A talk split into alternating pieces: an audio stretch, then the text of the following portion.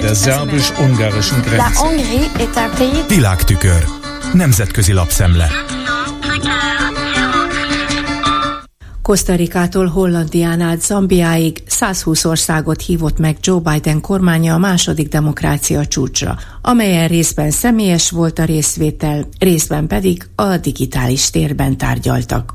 Biden alapvető célja ezzel, hogy Amerikát négy év trumpizmus után ismét vezető szereplőként a világpolitika színpadára állíthassa, írja elemzésében a Washington Post. Be kell bizonyítani, hogy a demokrácia működik, aminek kézzelfogható eredményei vannak az emberek életére. Az persze más kérdés, hogy kiket nem hívtak meg. Magyarországot és Törökországot ugyebár nem, a demokrácia rendszer szintű hanyatlása okán.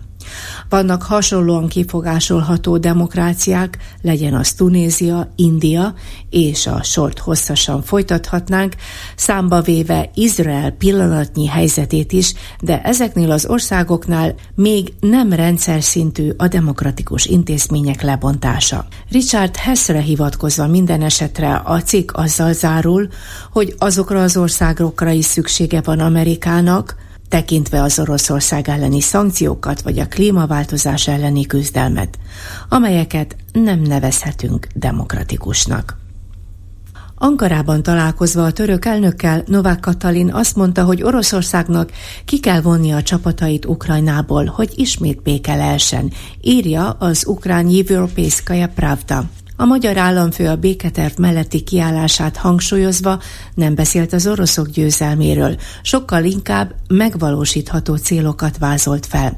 Meg kell akadályozni, mondta, a háború eszkalációját.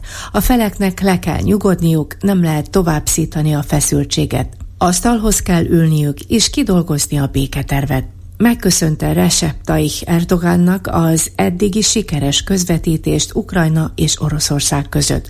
A cikk megjegyzi, hogy más hivatali személyek kevésbé határozott álláspontot képviselnek, amikor Ukrajna békéjéről van szó. Jelesül, Szijjártó Péter az ENSZ februári közgyűlésén még arról beszélt, hogy az Egyesült Államoknak és Oroszországnak kellene megállapodniuk a békekötésről.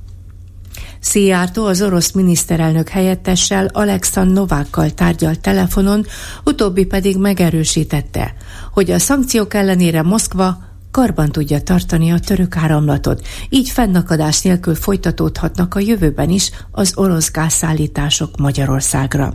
Számol be erről a Deep Press -e mert hogy június 5-től 12-ig tervezik a karbantartási munkálatokat, de emiatt nem kell nyugtalankodni a hazánknak.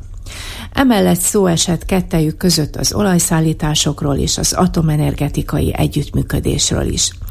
A Dípresze idézi a magyar külügyminisztert, aki ezúttal is megerősítette. A nukleáris energiát érintő összes esetleges uniós szankciót blokkolni fogja Magyarország.